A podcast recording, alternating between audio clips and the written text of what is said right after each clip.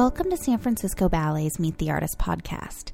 In this episode, you'll hear Claire Sheridan in conversation with principal dancer Vitor Luiz. This interview was recorded on Sunday, February 4th, before a performance of Helgi Tomasson's The Sleeping Beauty. Hope you enjoy. Hello, everybody. Hello. Welcome to San Francisco Ballet's Meet the Artist interview at the War Memorial Opera House. My name is Claire Sheridan. I'm the founder of the LEAP program at St. Mary's College of California, and I'm your host this afternoon. Our guest today was born in Brazil. He trained at the Royal Ballet School in England and joined the San Francisco Ballet as a principal dancer in 2009.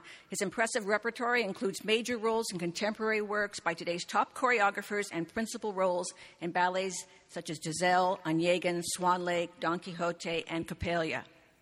He is a versatile guy if you check out the big banner hanging out in front of the Opera House, you'll see him as the creature in Frankenstein. and then yesterday yeah, afternoon, he was on. Yeah, no resemblance. But then yesterday afternoon, he was on the stage as the dashing and elegant prince in The Sleeping Beauty. So With a lot of more hair than that picture. Ladies and gentlemen, please welcome Vitor Luiz. Thank you very much. How does it feel to have your image so prominently displayed on Van Ness Avenue? It's funny. Also, when the buses come around and you see yourself, and you try to take a selfie, but you know, send to your parents or something, you know. But they never recognize me, which is a good thing. Uh, let's go back in time a little bit. Um, who gave you first the idea to take ballet classes? Yeah, it was my dad. He's a musician, a psychoanalyst as well, and my mom is a writer. So arts was something that was always within our family, and I, although I haven't seen dance before, they could see that me and my sisters we would love music, and they would play good music in the house. We would just dance in parties, and he realized that I had a, some sort of gift that I couldn't see then, and he said, "Well, you know, I, I think you should take one ballet class." And I didn't really want it, but once I was there, I was surprised with the artistry and all the intricate movements, and I was fascinated. Then I saw a show, an actual show, and I realized the dancers they just transformed themselves so much that there was some sort of magic that I wanted to pursue to myself, and I, I knew right away. I still get, have goosebumps, and I still have the image in my head of seeing those dancers just. It was just so wow. And, and the guy was his name was Vitor Navarro and he's a Spanish-born choreographer that he had made a, a, company in Brazil. He was a so I was lucky to to go to the right path right away, and. But you, your path was not an easy one. I read somewhere that you had to take a, a, travel five hours a day on a bus to get back and forth to yes. ballet class. Can you yes. talk a little bit about that, that hardship, that part of your life? Yeah, um, so I was raised in Petrópolis. Petrópolis is a small city uh, around Rio de Janeiro in Brazil. And uh, because I, I, I, wanted more, I wanted to be a dancer. That's my goal. I was about 10 uh, or 11. I decided to take classes in Rio as well. So I would go to Rio starting twice a week and that was a, a trip. With traffic was terrible uh, up to the point where I have to go every day, and um, it, it, was tough because you know trying to stretch in the bus, you it's or do your homework and eat whatever you can. And. And the, the, it was going up the mountain, so you could not sleep either because it was just like this for every corner. You have to just. So I'm pretty good with turbulence nowadays because you know I, I managed to just find some rest and and and then at some point I have to go study in the evening because uh, otherwise I couldn't finish school. Um, so, but that paid off because you know with my and my support, my parents' support, and the good teachers I had, uh, I'm here. So it was all worth it, and you know, I, I recommend for, I see some little maybe ballerinas in the future. Yes, I see some young people here. Um, how, how many of you take ballet? Oh, yeah? Uh huh. Do you have any advice for these young dancers? No, no. I think uh, it's only that dances, dance choose you. I, I think you can't choose to dance. So if it at some point in your life you realize that you can't do anything else but dance, then you might have a you know a chance. Otherwise, it's it's it's really difficult, and you know I I, I, I like to think that there are other art forms that I would love to do, and and but dance chose me. That's what I I think, and so that's the only advice I have. The rest is just mere, I don't know, like find the right places to go, really listen to your teachers, and you know, and never forget that it's just a vehicle for you to uh, to become an artist. It's just like uh, an actor has to memorize their lines and practice. They will, you know, to, but it's just to to show something else. And that's what we that's why Sleeping Beauty is a, a ballet that is, is being around for 100 years and still not sleeping. It's very much uh, awakened because of this uh, passion that we put in and, and, what you know the, the continuity uh, of one uh, teaching the next the generation and and that's that's you're next I guess but uh, you know so listening to the coaches is, is very important. You never, it's a forever experience of learning, and that's what's what I like about dance as well. You know, when um, I was visiting a, a, local ballet school, and there on the wall was a poster um, with the words "When I dance ballet, I feel dot dot dot," and the young students were supposed to write in a word, complete the sentence. Mm-hmm. And you know the word that they use the most on this "When I dance, I feel free." Oh, they use beautiful. the word free, and you, some people you look at a, a, ballet class and you say, "Oh, it's so rigid. They're all standing at the bar. There's these rules." Can you explain how a dancer, how ballet can make a dancer feel free? Yeah, I, I, I feel free when I'm on stage, much more than when I have to talk in front of people. uh, I, I feel like uh, my voice is a little bit like Kermit the Frog, so I'm trying my best to have a deep, lower voice, but and my colleagues know that. Uh, so because the, they, they can hear everything that we say here, and they're always laughing in the background, saying, "Oh, look at what he's saying." So it's uh, piped in uh, in the dressing room. Yes, so they they are just like listening to this. So merde everyone, have a good show, um, and stretch your feet. So uh, so what was the question? Feeling free. Oh, feeling free. Okay. So yeah, I, I think that's the ultimate goal. You know, you practice and practice and but once we're on stage you're you have to like be able to convince the audience that you're free although there are rules or steps but the i i think the the what i like to let free is also my soul i think that's what i the, there are moments of things that are not taught to you and that's when the artists come uh, come along and that's what makes you different from the next dancer, and this is where you have the artistic freedom. And and it's a work that every time we have to really think through and so so once it's the, the project of the dance is being shown you have that in your head but it, it should be spontaneous. So i think the the more spontaneous you are, it, more freedom you and the, have. the technique, the, the exercises give you the strength to, to not worry so much. You have the strength yes. and the confidence to control your body and then be as articulate Correct. as you can. Correct. And the studio is where we, we practice all this. So all the mistakes are done in the studio, hopefully.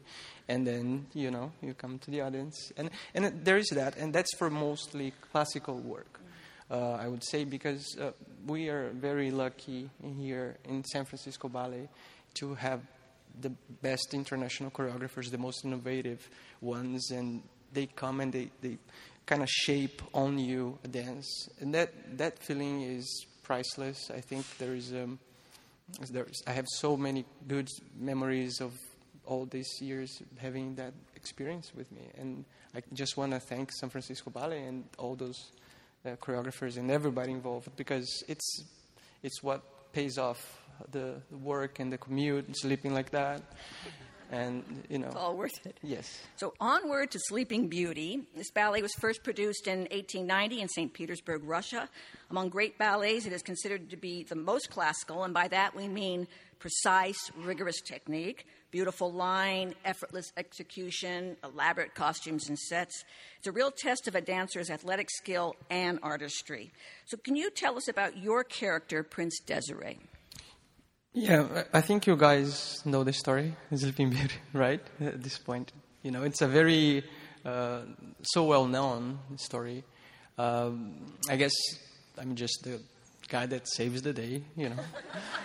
it's yeah, well, not me myself, but uh, yeah. So he's the but but it does have you have to be careful though because it's one of the hardest characters to do when you don't have a lot to you know there isn't because like Albrecht for example you have the first act and you are supposed to be some sort of man- manner and then in the second act you have a different uh, emotion for Prince Desiree it's much less to show but the the way you have to walk on stage every position everywhere you look how everything is so precise that it's one of the hardest to get at first.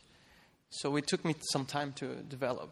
And yes, uh, so yeah, the, the, the prince he has really like uh, in this story he's just uh, and and I think it kind of uh, looking back to the where when it started uh, the fairy tale that uh, originated it's the the Sleeping Beauty and the moment where when it was created the man was had a role that was much less important than the ballerina uh, at the time because he was much more as an actor or just like a support to the ballerina.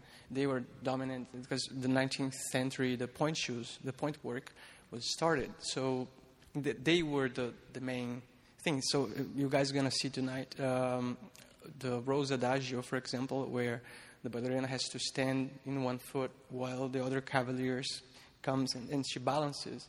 This is one of the most challenging things for a ballerina even nowadays. Um, so you will see that, it, of course, dance has evolved, and the main nowadays we are kind of matching that ballerina, but it has a, it, it was a, it is a different uh, time. So you see that the, the prince has he has to be a gentleman in his way of treating, and it's like a court, cortez, uh, courting the, the ballerina, and and you, so you see that very much in the throughout the ballet. in- when we first meet the prince, though, he seems a little down, a little. He's looking for something. It's not Correct. just the prince is there having a great life, and the lilac fairy says, "Look over there. Yeah. we'll, rescue that princess." yes, But yes. you are looking for something. He is, and they didn't have Tinder at the time, and it was was difficult. You know, it was uh, an, it's another era, And so they had fairies and coming along and finding, you know. Uh, so, but going back to the story, yes. So, you know, long story short, Carabosse wasn't invited. Carabosse is the main one, you know, and I, I wouldn't invite her either. The main fairy, and I don't think she's going to get invited to the next one. I don't think so. Next yeah. party. Yes, because she's she has issues and and she has like she doesn't get invited to the I don't know baby shower or the Christianity or something, and then she's like, okay, you die. I mean that's. I wouldn't do that either. But anyway, so g- good thing, uh, Lilac Fairy saves the day, and she finds the prince, and you know they after they get married, and you know they live happily ever after. I think that's As a uh, proper fairy tale should be. yes. Um, if you're just joining us, I'm speaking with principal dancer Vitor Luiz, and in a short while, we'll be able to take some questions from the audience, so you can be thinking about those. And uh, FYI, Meet the Artist is one of several programs this year offered by the company to you, our dear audience, and to anyone who might be curious, curious about ballet. If you go to sfballet.org and click on the Explore tab, you can learn about other events and classes and access videos and resources, including recordings of past MTA videos like this one. Uh, Can you talk about uh, how you prepare yourself for the role of the prince versus how you prepare yourself for the role of the creature in Frankenstein? Oh, completely different, but yeah. So we do. Um, we have classes offer ballet classes offered every day. That's like brushing your teeth for a dancer. You have to go through the classical work to do any contemporary piece. We still have that. So that starts right there because some of the, the the ballet steps we do, the double tours, the turns, they're the same ones that you're gonna see here. And so that's uh, the beginning. Then preparing for Sleeping Beauty, you're gonna just learn the, the, the choreography. Uh, they, they sometimes they bring in uh, help from Helgi Tomasson, uh, which is our director and also the, the choreographer for this, after Marius Petipa. And and so they they will tell the experience and pass on the tradition, which is what I was talking about, so important. And and you try your best to just match that level uh, of expertise. Uh, by the way, I was joking about the prince being, you know, it's just that maybe the character doesn't have a lot of nuances, uh, but the technique does. Uh, you, the solos are extremely hard uh, to make them look flawless. Are you really have to train for many many years, uh, and it's it's a challenge as much as it is for the the ballerina. So that's mainly for, for Sleeping Beauty. Now, Frankenstein, uh, when Liam told me that I was going to do the creature. Liam Scarlett. Liam Scarlett, yes. Uh, I was super excited, and then I started to investigate and read and do everything. And I realized that I didn't know anything of the actual Frankenstein story. Uh, we have a very uh, because of the movies we, we have we have some idea of what you think it is and and it was not that at all. And and I'm super uh, super happy with the result on how much he captivated the essence of the book and how wonderful and how amazing all the dancers look and, and how well he showed the story. Oh, and and you just go through a roller coaster of emotions because the creature is somehow a mirror of Victor Frankenstein to me because he was his creation. And and so you have to dig deep in, within yourself and understand what you, would you do in that situation? How would you feel in that situation?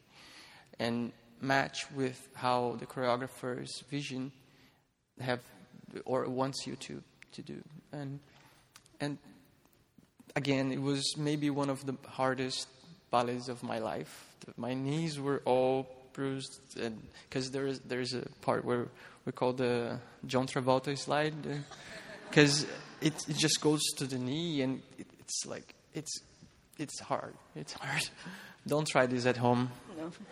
Well, I was going to ask you what, what has been the most challenging role. Would you say it was Frankenstein, or I guess they're all different and they're challenging all in different. their own way? Yeah, but it was one of the the most recent for sure was uh, Frankenstein. I think because uh, you know having and I also had an injury a month before, and I came back like that because I really wanted to to do it. Uh, just so it was it's it was a gift to have that the chance.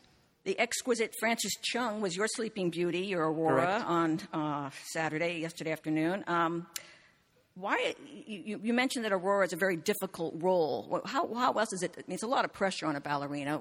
Why is that? Yes, well, she dances, uh, except the prologue, she dances in every act. She have what one, two, three or more variations and codas and paradas and and she's on all the time. So it it it's much more challenging than for the prince that it comes on the second act only, and and because of the classicism and the tutus and it, that it, it it's um it's you you know that the, well I mean how many of you have seen Sleeping Beauty before here? Yeah, so you see like there is a, a lot of people that knows or expect to see um, a ballet, and you have this idea in your head already, and and many of you, I, I believe, they are also ballet fans, so you, you understand what classical ballet is. So there is already a standard that you expect to see, and the dancers themselves, we are very prof- like uh, how do you call it when you are perfectionist, so we don't want to do that either. So there's that pressure on, and but it's a live performance. So, anything could happen, and that's you know you have to learn how to deal with those uh, details. I guess it comes with experience. So it is a it could be a nerve wracking for some people uh, role uh, to know that they have so much to accomplish. And you know, as a I think I just try to take step by step because it's easier that way to me. You know, but uh, moving on from the 19th century to the 21st, everyone's very excited about this Unbound series in April and May, when the company will be performing will be performing 12 world premieres by 12 different choreographers. Um, who have you been working with, and what are your impressions so far? Because you're in rehearsal right now, right? Yes, we finished in the summer our creation process, and uh, I worked with Myles Thatcher, Anna- Annabelle Ochoa, uh, Edward Liang, and Alonso King. They're all completely different uh, ideas and music, and uh, you know, it was just fantastic to and, and difficult to get all together. So I was, and and actually we have like twelve new choreographers this year, which is unheard of. I, I don't know if other companies could do it. I am very proud to be here while we are doing this because as hard as it is, it's also very exciting for the audience and, and it is exciting for the dancers. And I do hope that some of those works can stay in our rep for, for the future.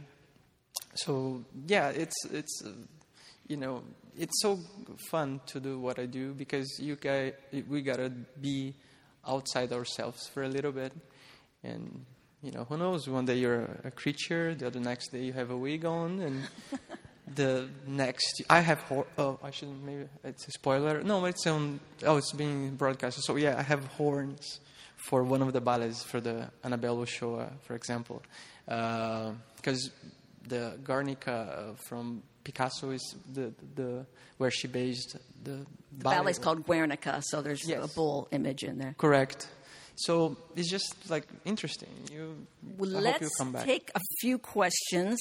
Time really flies when you do these things. Y- yes, ma'am. I'll, I'll, repeat the question. Yes, okay. Um, growing up and training in Latin America, how was it being a, a boy in ballet? Were you teased and, and yeah? Harassed? I I still can't play soccer. I think it's my I kick the ball and it goes the other way. and because I was saying I, I lived in a mountainy place, every time the ball goes down, it would be so far away. I was like, yeah, I don't want to go down there. It's, let's play something else. So soccer was never for me. But yes, dance was not common. I was probably the, the only uh, guy in my class for many years. And I hid in the school. I didn't say anything. I said, just, you know, why would I bother? Because I would be bullied. And, and until one day I remember there was this kid and I was taking class and he was like looking at me with some eyes of criticism and I was like, oh dear, there we go. And of course, next day in the school, he was like, you're dancing ballet. And I said, yeah, so what? No, what, what's the problem? And, and he was surprised with the, with the answer. And, and then it happened that in the, they had some kind of Olympics in the school and they went to, we, had, we were assigned to do the opening of the Olympics. And the big hit of, of the time was Macarena. yeah. So they had a brilliant idea to make, and they convinced me to dance Macarena on that day. So I remember it was like, of course, I didn't do only the, the traditional steps that you all know. I, or maybe not, or you don't even know what Macarena. The little girls here don't even know. Don't look it up. It's not. It's not that interesting. But uh, so of course I did dance steps, but real ones, and they really like it. Uh-huh. And then I became kind of the school celebrity, which you know paid off a little bit. That's good. News. So that's how I, you know, just you just have to, if if you get bullied for something that uh, is just that when people don't know what's uh, happening, you just have to do these things. And I, I kind of became an advocate on dance in Brazil because I, I, became a professional, and and I see that many of my colleagues had had worse experiences. I was very lucky to have my parents putting me in dance, but some of them had to hide that they dance, or they just had to start very late in their lives um, hiding clothes, for example. They couldn't show what they were doing because they know they wouldn't be approved. And I know it's not only in South America. I know there is uh, some resistance everywhere, but it was big there. Uh, and but it's it's changing, and, and like Okay. you know, Well, another question. Let's go over here. Y- yes. How did it feel to do your first performance? And how, how old were you when you did your first performance? Oh, I was maybe 10 to 11. Uh, did you ever perform? Yes? Oh, okay. Did you like it? Yeah, so so. yeah, no, I, I can't really remember how it felt because it's been a while. But I remember that was the first time I saw a dance belt. And because of, I didn't, I didn't know that the guys have to wear that. That's bad, but the, the ones that don't know is a little, uh, some protection we have to wear. And it's it's it goes places. And you that that right there was a, a step that I had to go okay so that's really what I, I'm gonna do you know? So but then when I got past that point because it does look better. Trust me you guys uh, you know you don't want none of that And I think uh, one last question. Um, there are multiple casts, uh, various Sleeping Auroras and Prince Desirees. Do you interact with them? Do you work together, or you just stay with? Are you interchangeable? Yeah, sure. We I feel like we are kind of a community in the way. Um, some of the rehearsals are together, some are separate, but we learn from our fellows, fellow colleague, colleagues as well. Uh, so much. I see, when I see I don't know Carlo dancing, and I, I see something I like on him, I'm like, oh, that's interesting. I, you know, and you might think or consider to incorporate for yourself or not, but you know, so yeah, we do have. Of course, we have one uh, direction, which is the, the artistic vision from the choreographer Helgi, and uh, in knowing that we have to follow the classical ballet, but everybody can, you know, tweak a little here and there. Uh, so. Yeah, and, and we also try to help each other out a lot, which is a good thing in this place. I think we we're all we know that dance is a, somehow competitive, but there is no gratitude when you're just like holding the knowledge to yourself. I mean, I, I try to work with my partner specifically. Uh, if I see Frances, for example, Frances Chung, and I think there is something that I can add, I, I suggest, and you know, she can use it or not. And of course, respecting the ballet masters first. And um, so, and the same thing to me is if she sees something that doesn't look so good, she will come and say, eh, I don't think so. I think you, you know. Unfortunately, folks, we are out of time. So please now join me in thanking our guest today, principal dancer Vitor Luiz. Thank you very much. Thank you, guys.